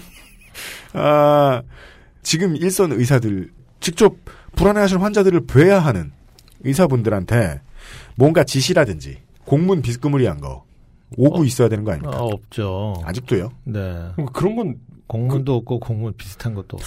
그러니까, 그러니까 예를 들어 중국처럼 우리보다 빠른 아, 그런 원래 나라. 평소 속도라는 게 이제 개념상으로만 존재하는데 중국은 빠르고 한국은 느리고. 뭐 다른 건 몰라도 이런 부분에 있어서 중국이 더 빨랐잖아요. 네. 중국 같은 나라에서는 어떻게 합니까? 이렇게 어디서 내려옵니까? 중국은 위생부에서 내려오죠. 중앙관에서. 네. 일사불란하게. 그럼 우리도 원래는 보건복지부에서 내려와야 되는 거 아닙니까? 아, 뭐, 참 어이가 없습니다. 이, 제가 한 가지 말씀드릴게요. 네. 많은 분들이 우리나라 대한민국 의료 수준이 높다고 알려졌는데 도대체 이런 일이 왜 벌어졌는가 음. 굉장히 의아하세요. 의료 수준 높아요. 네. 의사가 하는 진료 수준 굉장히 높습니다. 네. 네. 그런데 정부가 하는 방역, 방역은 정부의 몫이거든요. 그죠. 거기는 정말 허술하게 짝이 없는 거죠. 아, 그 둘을 갈라야 되는군요. 아, 가르는 게 역할이 다른 건데. 네, 역할을. 그 다음에 지금 의료진들 또 의료기관 대다수가 다 민간 병원이에요. 네. 네. 그 민간 병원들 잘하고 있어요. 그리고 일선에 지금 동네 의원들 다 민간 의원들이잖아요. 그죠. 그렇습니다. 이럴 때는 지금 누가 나서야 되냐면 보건소. 보건소. 네, 보건소가 일반 진료 다 중단하고 음. 특히 그 공공병원들은 요즘 같은 때 기존의 환자를 다 민간병원 보내고 음. 메르스 환자 진료에 매진해야 됩니다. 음. 네. 그런데 지금 그렇게 안 하고 있죠. 그 공공의료 비율도 다른 모든 통계와 마찬가지로 OECD에서 꼴찌더라고요. 이 보건소가 또 문제인데 네. 보건소가 보건복지부 소속이 아니에요. 그래서 어디 보건- 소속이에요? 안전행정 안전행정부 소속이에요. 아따. 그래서 지자체 소속이거든요. 예. 그러니까 말을 안 듣죠. 보건복지부의 지휘 명령을 안 들어요. 그럼 광역의회가 움직여야 그쪽이 움직인다는 말씀이십니까? 그렇죠. 보건소는 지자체 소속이라서 지자체의 그런 선심 행정, 예. 네네. 홍보 수단 의 역할을 지금 하고 있죠. 그래요? 평상시에 네. 뭐 합니까? 쌍갑 진료를 하고 있죠. 할머니 할아버지를 모시다가 아. 그 표에 도움되는 거. 원래는 보건소에서 예방과 방역 역할을 정말 열심히 해줘야 되거든요. 그러니까 저희 저희들은 저희 같은 사람들은 그것도 하면서 선심도 쓰는 줄 알았죠. 시골 병원 안 가보셨군요. 예. 아, 예. 거기 예. 하는 역할이 있습니다. 아 그래요? 예. 그 어, 할아버지 특화- 할머니들한테 예, 특화된 그런 게 있어요. 뭐예요? 예. 많은 할머니 할아버지들이 거기에 거의 놀러 오세요.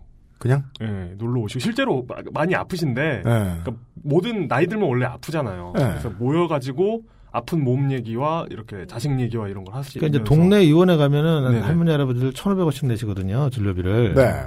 그런데 거기 가시면 안 내세요. 음. 공짜예요. 네네. 음. 그리고 일반 사람도 저기 동네 의원 가면 한 4천 원 내는데 네. 보건소 가면은 500원인가 그렇죠 아마. 음, 네. 음. 그리고 이제 덤핑도 많이 하고. 그러니까 이제 더비. 이 민간 의료기관하고 경쟁하고 음. 그러니까 이제 하, 의료기관의 의사들은 동네 의원의 의사들은 지금같이 이런 상황이 벌어지면 보건소가 제 역할을 안 하고 음. 동네 의원한테 미루고 음. 그리고 평상시는 또 경쟁하고 그러니까 음. 뿔이 나 있는 거예요. 음. 평시에 하는 일이 중복돼 있을 때는 불만이 있어도 밖으로 얘기하기 좀 어려운 상황이다가 보건소가 제 역할을 해야 할 때는 체질이 이상해지는 바람에 갑자기 대응을 잘 못한다. 몸이 안 그렇죠. 풀려 있다. 그렇죠. 원인이 뭘까요? 일단 안행부 말씀드린- 말씀 주셨고요. 네, 네. 그런 예. 제도적인 게 일단은 가장 큰 문제고요. 그리고 지금 보건소 소장들이 예전에는 의사들이 했는데 음. 지금은 의사가 아닌 데가 굉장히 많아요.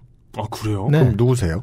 그냥 거기 행정하시던 분들이 올라가서 소장을 하시는 거예요. 왜냐하면 음. 그 지자체에서 구청장이든지 그 도지사라든지 뭐 그런 분들이 다루기가 네. 행정직을 하시던 분들이 훨씬 더 쉽거든요. 그러니까 그런 분들을 선호해요. 음.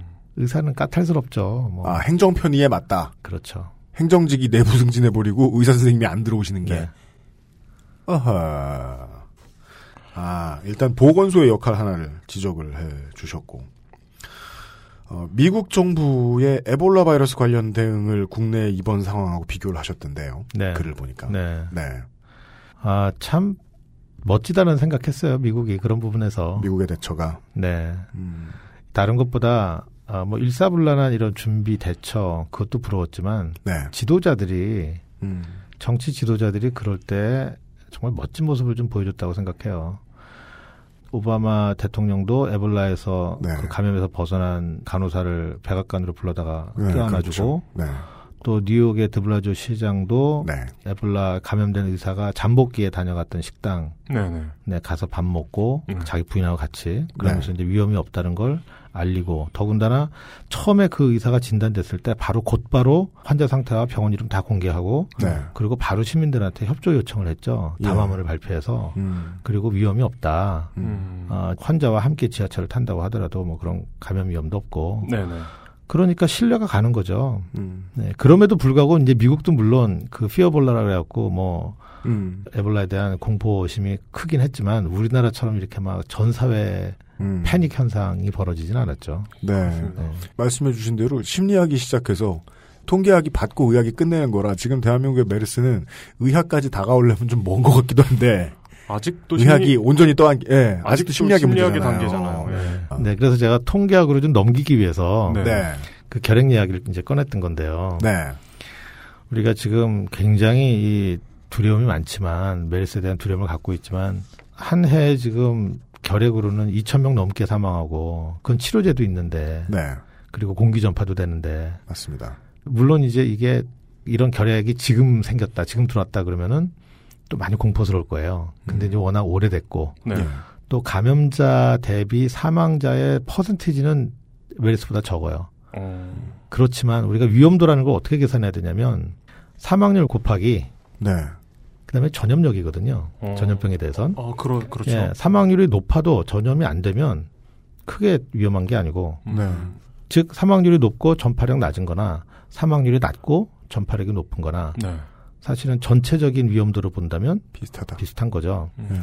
근데 우리는 특별히 사망률이 높은 것에 대해서 굉장히 좀 집중하는 경향이 있어요. 네, 네. 왜냐하면 너도 나도 다 감염되면 좀 덜 억울하죠. 근데 네. 그렇죠. 누군가가 콕 집어서 그 사람이 사망할 수 있다 그러면 사실 두려움이 더 큰 건 사실이에요. 네. 하지만 우리가 통계를 좀 대비를 해서 도입을 해서 이 결핵 통계를 하고 좀 비교를 한다면 음, 음, 음. 그러면 이 메르스에 대해서 너무 큰 공포를 가질 필요가 없다라는 네. 것이죠. 음.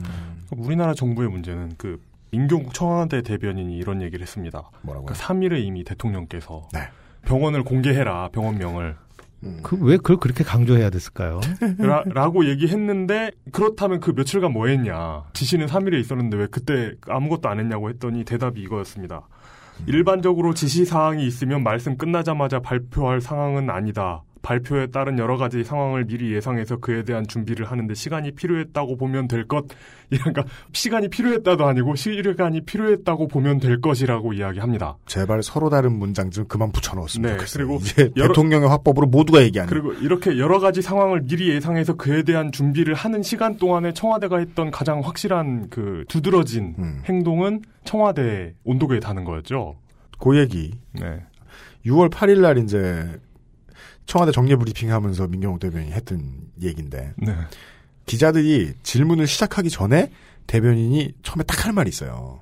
가끔 가다 보면 기자 질문 시작 전에 네. 기자들이 뭘 묻기 전에 말을 하는 게 다른 건 다 맘대로 까도 되는데 네. 이 말만은 들어줘 라는 뜻이거든요. 예. 민경 대변인이 말한 내용이 그거였어요.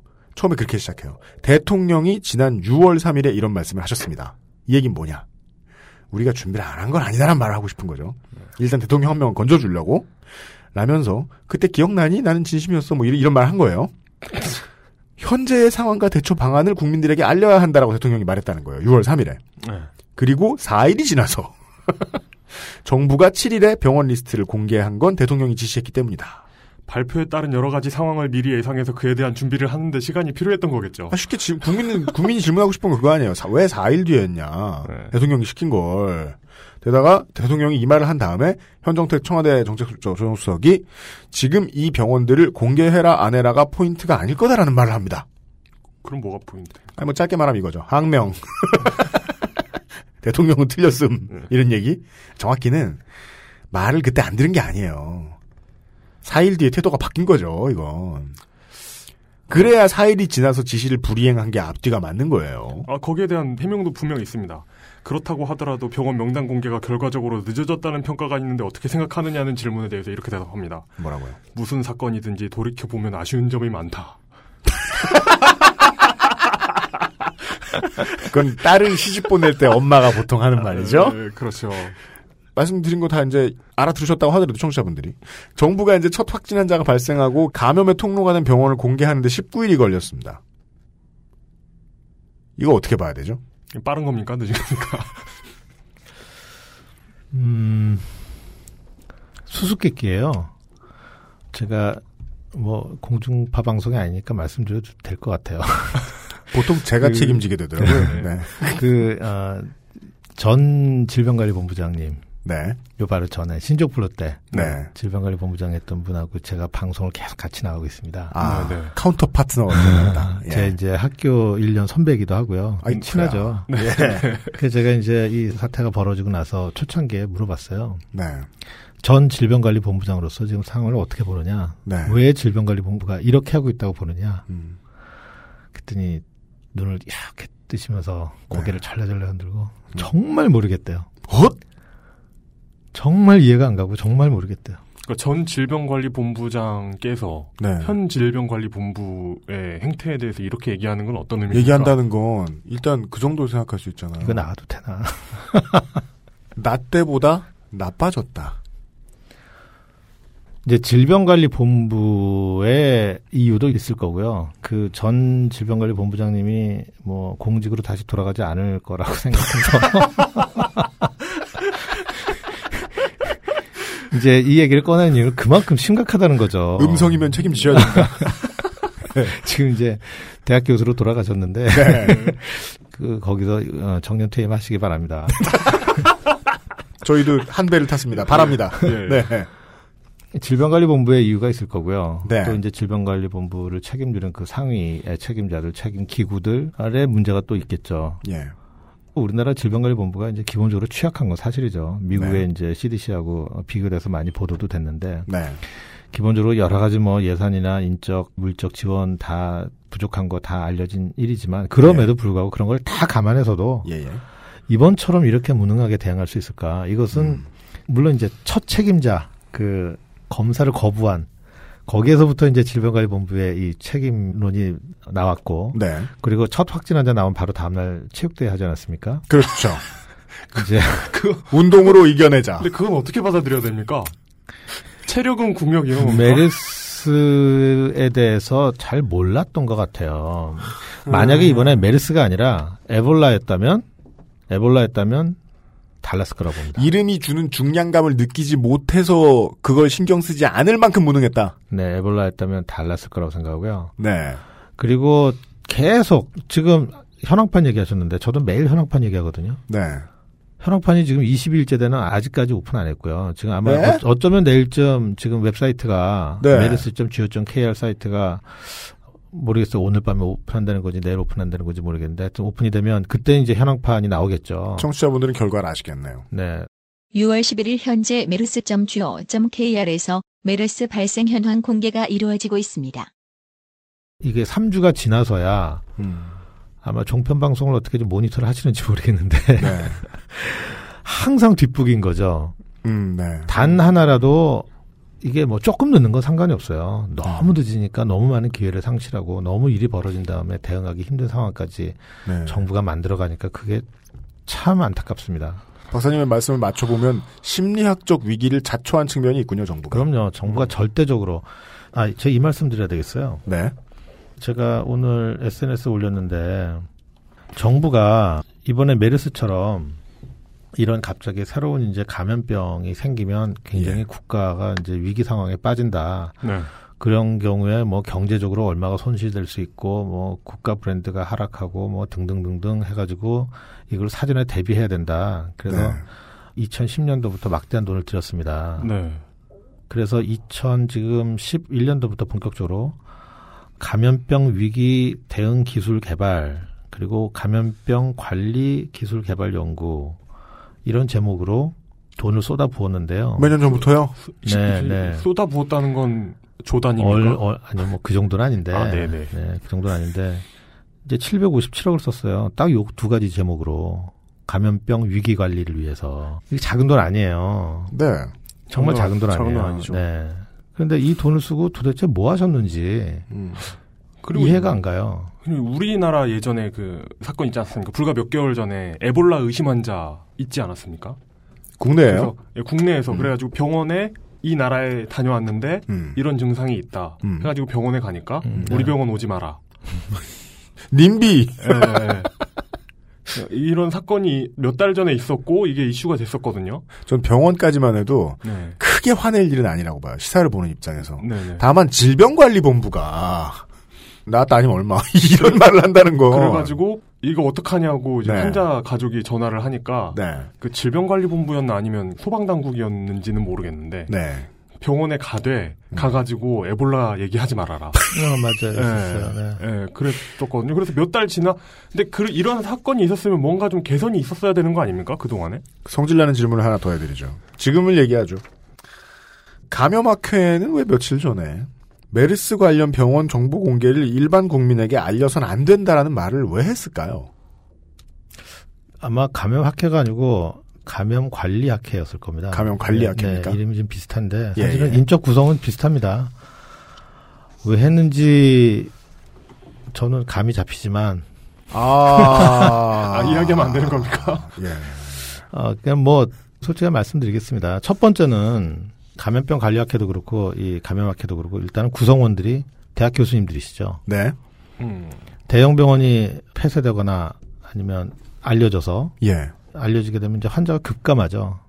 일단 음. 경제적 손해가 굉장히 큽니다. 음. 어, 경영의 타격을 네. 몇줄 글로 떠드는 거 가지고 내면 쓰겠느냐? 그렇죠. 그래서 그걸 피하고 싶었던 게 첫 번째였을 거라고 생각되고요. 네. 저는 사실은 지금 감염학회 또 감염병 관리학회 책임이 정부하고 어떤 일정 부분 책임 공유를 해야 되지 않는가 네. 라는 생각을 개인적으로 합니다. 네. 네네. 그 이유는 지금 정부의 사실은 지금 상황에 있어서 파트너거든요. 전문가로서. 예, 예. 그러면 지금 정부가 초기 대응에 얼마나 많은 잘못을 했습니까? 예. 우리 모두가 다 잘 알고 있는데 그것에 대한 질책까지는 아니더라도 음. 이렇게 가야 한다는 목소리를 누구보다 내야 되는 거죠. 전문가로서. 네. 그런데 감염학회 수장님께서 이제 계속 보건복지부 장관이 발표할 때마다 옆에 아무 말 없이 배석을 하고 초기에 계속 음. 계셨는데 네. 우주는 말이 없죠. 어, 그래서 참, 지금 뭐 전문가로서 최선을 다하고 많은 노력을 하고 계신 건 알지만, 네. 그 부분에 있어서 좀 명쾌한 설명이 있었으면 좋겠다 하는 거죠. 그래야 전문가로서의 위상도 확립하고 신뢰를 확실하게 받을 수 있다고 생각합니다. 정부는 엉성할 수도 있다. 음. 네. 다만 전문가는 먼저 일반인들보다 몇 배 성질을 냈어야 되는 거 아니냐. 맞아요. 네. 소신껏. 맞아요. 성질까지는 아니더라도 그냥 그런 목소리만 좀 제대로 내서 일반 네. 국민들이 전문가의 목소리를 귀담아 듣고 아 저 말이 맞지 않느냐 그래서 정부를 압박할 수 있을 정도라도 목소리를 냈더라면 음. 좀더 좋았겠다. 음. 그런데 지금 공식적인 기구에서 제가 전 의사협회장을 지냈지만 의사협회도 마찬가지입니다. 의사협회도 굉장히 목소리가 조심스러웠어요. 근데 이해는 합니다. 왜냐하면 왜입니까? 그 외가 전 제일 중요하게 들리네요. 음, 첫 번째는 정부와 의료계와의 어쩔 수 없는 갑을 관계, 엄청난 음. 갑을 관계. 음. 아마 이 지금 얘기 들으시는 청취자분들은 이해가 안 가실 거예요. 의사만큼 갑질하는 단체가 어디 있느냐. 음. 이런 우월적 위치에 있는. 그런데 전혀 그렇지 않습니다. 음. 왜냐하면 우리나라가 지금 단일 건강보험 제도이기 때문에 네. 정부가 공권력을 가진 곳이 보험자라서 음. 음. 저희가 1년에 한 번씩 수가 협상할 때도요. 정부의 제시안을 저희가 받지 않으면 페널티예요. 아 그래요? 그런 그런 계약- 협상이 어디 있어요? 그러니까요. 그런 협상이 근데 존재합니다. 대한민국에 아마 단 하나 존재할 거예요. 한쪽의 파트너가 올해 이만큼 해줄게. 그거를 안 받으면 페널티. 그래서 2012년도 12월에 제가 잠시 대통령 선거를 앞두고 토요 휴무 휴진 투쟁을 벌였던 게 바로 그것 때문입니다. 음. 그건 협상이 아니고 협의 아니에요. 그, 자, 내용 잘못 듣지. 예. 협의가 아니고 통보죠, 그냥. 아, 네네네네, 네, 그렇죠. 네. 아, 그 통보하는 걸 저희는 그냥 완곡하게 협의라고 아하, 이야기하고 네. 있어요. 네, 수신 문서에 사인 안 하면 과태료. 뭐 그런 것 같은. 지금 대형 병원들 같은 경우에는 대형 병원은 그 엄청난 취약점을 갖고 있어요. 음. 편법 불법이 사실은 많죠. 네. 현행 법의 기준에서 정부가 잡으려고 하면 네. 그러니까 뭐 항상 의리될 수밖에 없어요. 음. 정부에게. 음. 그 정말 그래서 이제 이 관치 의료를 종식시키자는 말이 계속 나오는 건데 음. 이게 이제 다 대다수 의료기관이 민간 의료기관이지만 94%가 민간 의료기관인데 지금 정부가 민간 의료기관들을 이번에도 드러나듯이 공공의료기관처럼 활용하는 거죠. 그러니까 우리나라가 OECD에서 공공의료의 비율이 그렇게 극단적으로 낮을 수 있는 건 음. 민간 의료 부문을 공공 의료로 이제 어찌 보면 활용하는 거죠. 네, 맘대로 활용하고 있기 때문에 가능한 음. 구조라고 네. 할수 음, 있겠네요. 네네. 네. 그 다음에 이제 두 번째는 이좀 민감한 문제고 제가 SNS 에 올렸다가 네. 또 의사들의 강력한 항의를 받고 수정을 한 부분인데 이건 뭐 직접적 관련성을 뭐 뭐라고 말씀드리기는 어렵겠지만 지금 어 대학 교수님들이 이제 대학 교수의 임무는 네.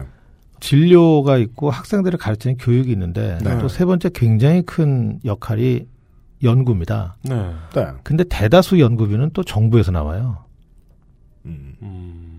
음. 그래서 교수님들이 정부에 밑보이면 음. 연구비 따기 힘듭니다. 답 없다. 네, 이거는 비단 의학 쪽뿐이 아니고 네. 음. 뭐 다른 분야들도 다 마찬가지예요. 네. 그러다 보니 이제 정부에 이렇게 좀 교수직에 있는 분들이 연구비를 받아야 되는 분들이 좀 쓴소리 하기는 좀 어렵지 않은가 음. 네. 그런 현실적 한계가 있지 않은가. 음. 그래서 이렇게 초창기에 정부에게 쓴소리 못하고 네.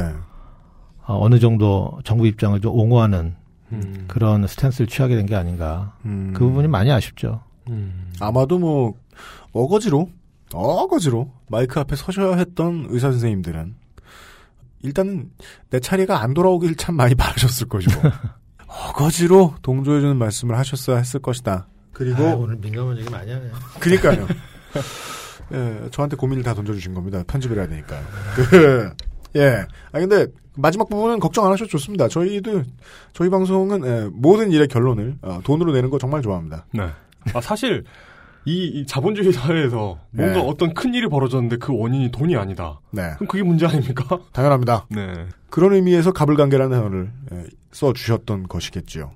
그렇게 이야기를 들으면 정말 답답한 와중에 일관성 하나만큼은 느껴져서 음. 예 속이 좀 풀리는 측면이 있습니다. 저로서는 청취자분들께로 다시 돌아와서 마지막 질문을 드리도록 하겠습니다.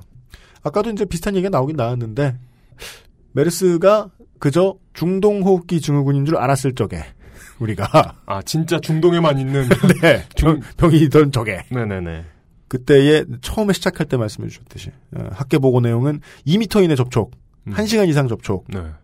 잠복기가 2에서 14일, 전파가 가장 활발한 시기가 5에서 7일. 음. 그리고 한국의 상황은 밀접 접촉하지 않은 환자 감염 상황 나왔고 10분 접촉한 환자 감염 상황. 음. 최장 18일까지 나왔고 잠복기는 그리고 슈퍼 전파의 시기는 발병 이틀 만에 전파된 케이스가 보고됐습니다. 이 변종들을 바라보고도 우리가 생활을 좀 하자면 편안하게 생활을 좀 하자면 어떻게 이해해야겠습니까?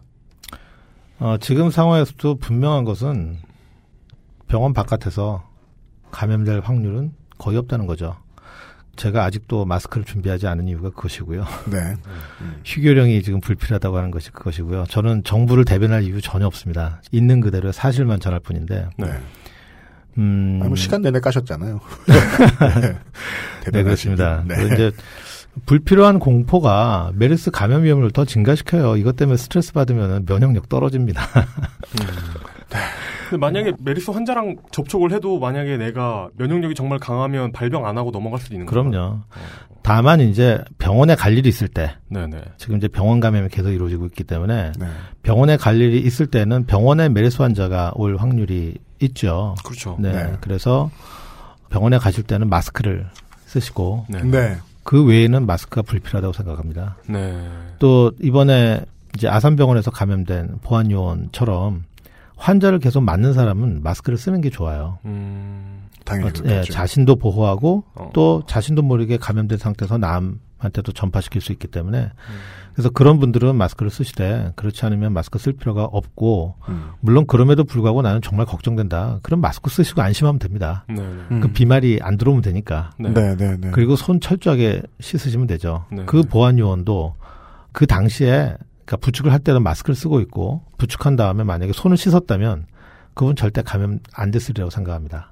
그리고 끝으로 지금 어, 전국의 감염 환자가 어, 108명 진단이 됐고 확진된 분이 네.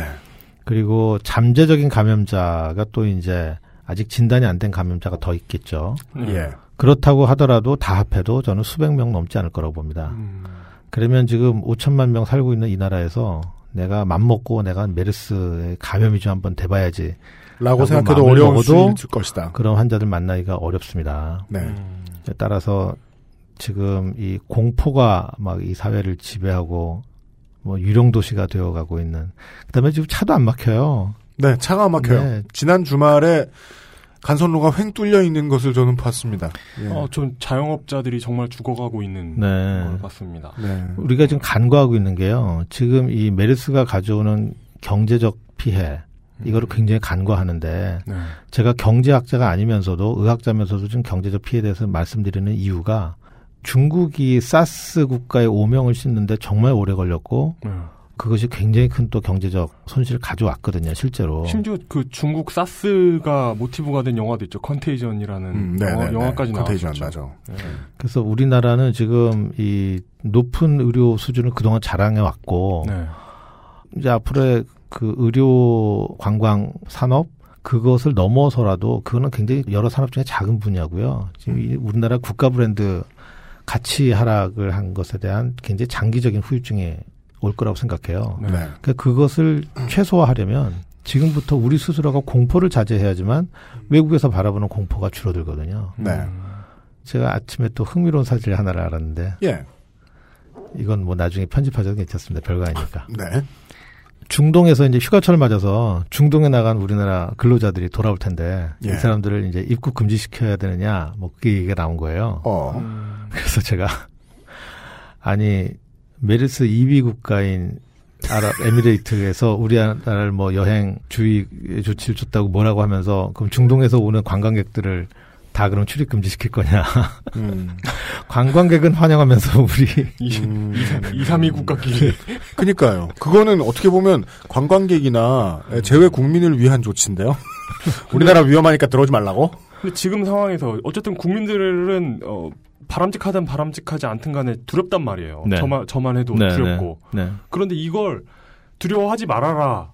국민들이 두려워하지 말아라라는 건 좀 그러니까 통계학을 어. 자꾸 얘기하는 거죠. 네. 그 근데, 수밖에 없어요. 근데 그 음. 그거보다는 국민들을 안심시켜 줘야 되는 건 오히려 정부적인 그러니까 저도 거거든요. 그럼요. 그러니까 정부가 지금 시점에서 이미 늦은 감이 있지만 특히 지금 네. 신뢰는 이미 잃어버렸고 네. 네. 그래서 지금 잃어버린 신뢰를 극복하는 것은 굉장히 어려워요. 네. 그래서 저는 정부가 국민이 갖고 있는 공포를 잠재울 수 있는 길은 한 가지밖에 없다고 생각합니다. 뭐죠? 대통령께서 부지런히 다니시는 거예요. 위험적으로 알려진 데를. 음. 부지런히 다녀서 하루에도 몇 군데씩 다녀서 위험하지 않다. 네. 몸소 다니면 믿을 거 아니에요. 외국의 정치인들이 그랬듯이. 인정하고 사과하고 현장 나가서 좋아하시는 그렇죠. 악수하시고. 그렇죠. 네. 아, 지금 그 정부의 솔직한 인정과 사과가 네. 정말 국민한테 필요한 것이고 네. 그래야 신뢰할 수 있다고 생각합니다. 정부를.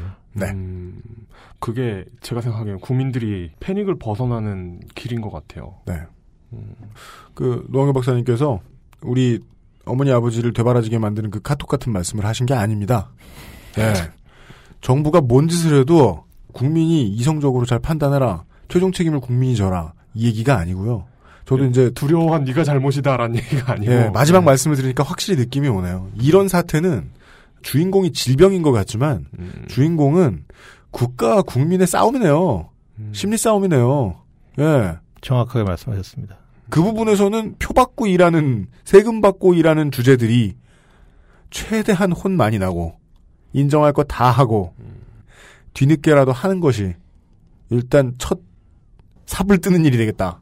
삽조하는 정보에 맞춰서 이야기를 하자면 예 그리고 당장 하루에 1, 2분 이상 정부에 화내실 시간이 없는 많은 분들은 생활을 어떻게 하셔야 되는지에 대한 제언들도 예, 중간중간에 계속 많이 꽂아 넣었으니 주무시면서 들으셨으면 다시 한번 들어주십시오.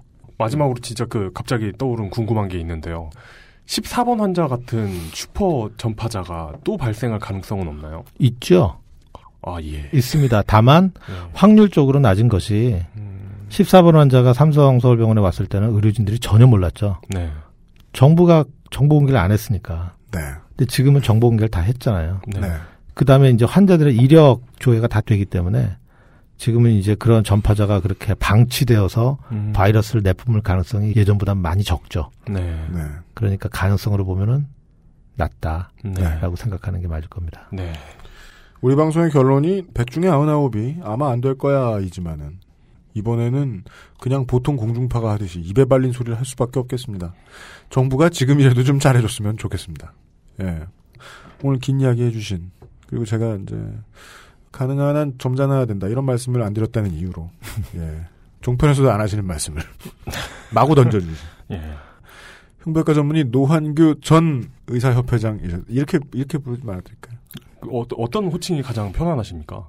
그냥 의협회장 이름을 좀 싫어하실 것 같아가지고 직함을 아니에요 그렇지 않아요 뭐 아, 진짜요? 네. 네 알겠습니다. 네, 마지막 직함이라서 아. 또뭐 딱히 하는 일 없으니까 지금 아, 예. 그냥, 네. latest. 백수가 되기 전. 네. 네. 노환규 전 의사협회장이 오늘, 예, 어, 장시간 수고해 주셨습니다. 나와줘서 감사합니다. 고맙습니다. 네, 감사합니다. 감사합니다. XSFM입니다. 모든 걸 정리해뒀지만 뭔가 아쉬운 그녀의 다이어리. 스테픈 울프 컬러 다이어리. 지갑이 비싸다고 자랑하는 그의 말이 설득력 없어 보인다면? 스테픈 울프 클립 포켓. 스테픈 울프 genuine leather. 바른 선택 빠른 선택. 1599 1599에서 알려드리는 대리운전 이용 상식. 대리운전 쓰실 때마다 현금 결제와 영수증 처리. 불편하셨죠? 1599 1599 법인 서비스를 이용하시면 별도의 지불 없이 이용하고 월 단위 후불 세금 계산서 발행과 경비 처리 참 쉬워지겠죠? 바른 선택, 빠른 선택 1599 1599에서 전해드렸습니다. 바른 선택, 빠른 선택 1599 안녕하세요. 하루에 200km 이상을 운전하는 컴스테이션의 이경식입니다. 정해진 사양의 PC를 판매한다는 건 원칙적으로 판매자가 사용자층을 예상해 최선의 가격으로 최고의 퍼포먼스를 보여주는 부품을 골라드리는 큐레이션에 가깝습니다. 하지만 여러분은 혹시 재고 밀어내기는 아닐까 걱정하실 수도 있겠지요. 컴스테이션이 하면 다릅니다. 기초 사무용 PC가 29만 6천원, 탄탄한 기본 사양의 gaming PC가 70만 3천원, 옵션도 원하시는 대로 바꾸고 추가하실 수 있습니다. 011-892-5568번으로 지금 전화 주십시오. 컴스테이션은 조용한 형제들과 함께합니다. 전문가 없이도 좋은 고기 한우박스 한우박스 돌아왔습니다. 펜 소리가 엄청 큰 삼성 노트북을 쓰시던 아, 노한규 박사님이 네. 가시면서 마이크로소프트 마우스를 두고 가셨네요. 아, 뭐 하잘 쓸, 쓸데없는 다행 좋은 거 좀 사시지. 다행히도 비싼 건 아니어 보이는 유선 마우스. 근데 MS 게 가격 프리미엄이 좀 있어. 음. 구인 주제. 그, 어, 다음에 뱀 돌려드려야 돼. 아, 저렇게 줄이 가변형 줄도 아니고 무선도 아닌 마우스 음. 오랜만에 봅니다. 그렇습니다. 네. 네, 다음에 보면 마우스 하나 아, 간지나는 거 선물해드려야겠네요. 그거보다는 어쩌면 그 cooling pad 이런 거 노트북, 노트북용 cooling pad 같은 거. 예. 그렇습니다. 전 사실 메르스라는 병명이 마음에 안 듭니다. 왜입니까? 어, 지명으로 병 이름이 붙을 경우에는 상당히 이렇게 구체적이 되는 경우가 가끔 있잖아요. 네. 뭐 스페인 독감이라던가, 네. 뭐 한타 바이러스라던가. 그렇죠. 근데 중동은 너무 좀 애매한 것 같아요. 음. 그리고 뭐, 그 초고도 비만을 뭐, North American syndrome 뭐 이런 식으로 안 부르잖아요. 그렇죠. 네. 아, 그렇게 불러야 되겠네. 네. McDonaldized syndrome. 어, 그러니까, 예. 네, 청취자 여러분. 조심은 해도 됩니다. 스트레스를 받지 마십시오. 예. 조심해야 되는 병들 중에서는 뭐 집안에 나이를 다 먹어서도 야동을 쌓아놓는 뭐 그녀석시 병뭐 이런 것도 조심해야 되는 거예요. 네.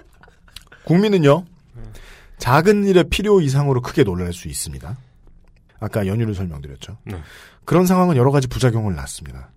난리통은 상대적 이득을 취하려는 약삭빠른 이들로 넘쳐납니다. 난리통은 그래요. 네. 그게 싫어서 화를 내는 분들도 계십니다. 왜 호들갑이냐 하시면서요. 화를 낼만 합니다. 근데요, 아무 걱정조차 들지 않는 일상을 만들기 위해서 철저히 준비해야 될 정부가 먼저 나서서 왜 호들갑이냐고 화를 내는 데에 많은 에너지를 소모하는 것에는 어떻게 봐도 동조하기 힘듭니다. 국가의 대처 능력 부재를 탓하지 말라는 말 뒤에는요. 그 뒤에는 가만히 있으라 같은 말을 덧붙이면 왠지 리듬이 살아날 것 같습니다. 그래서 더더욱이 화를 안 내고 넘어가고 싶지는 않습니다. 스트레스를 받지도 말아야겠지만은요. 이번 주 목요일에 히스테리 사건 파일 그것은 알기 싫다는 여기까지였습니다. 이용 상임수석과 UMC의 책임 프로듀서였습니다. 내일 조금 늦은 시간에 뵙겠습니다. 그래도 평소와는 비슷할 겁니다. 안녕히 계십시오. 감사합니다.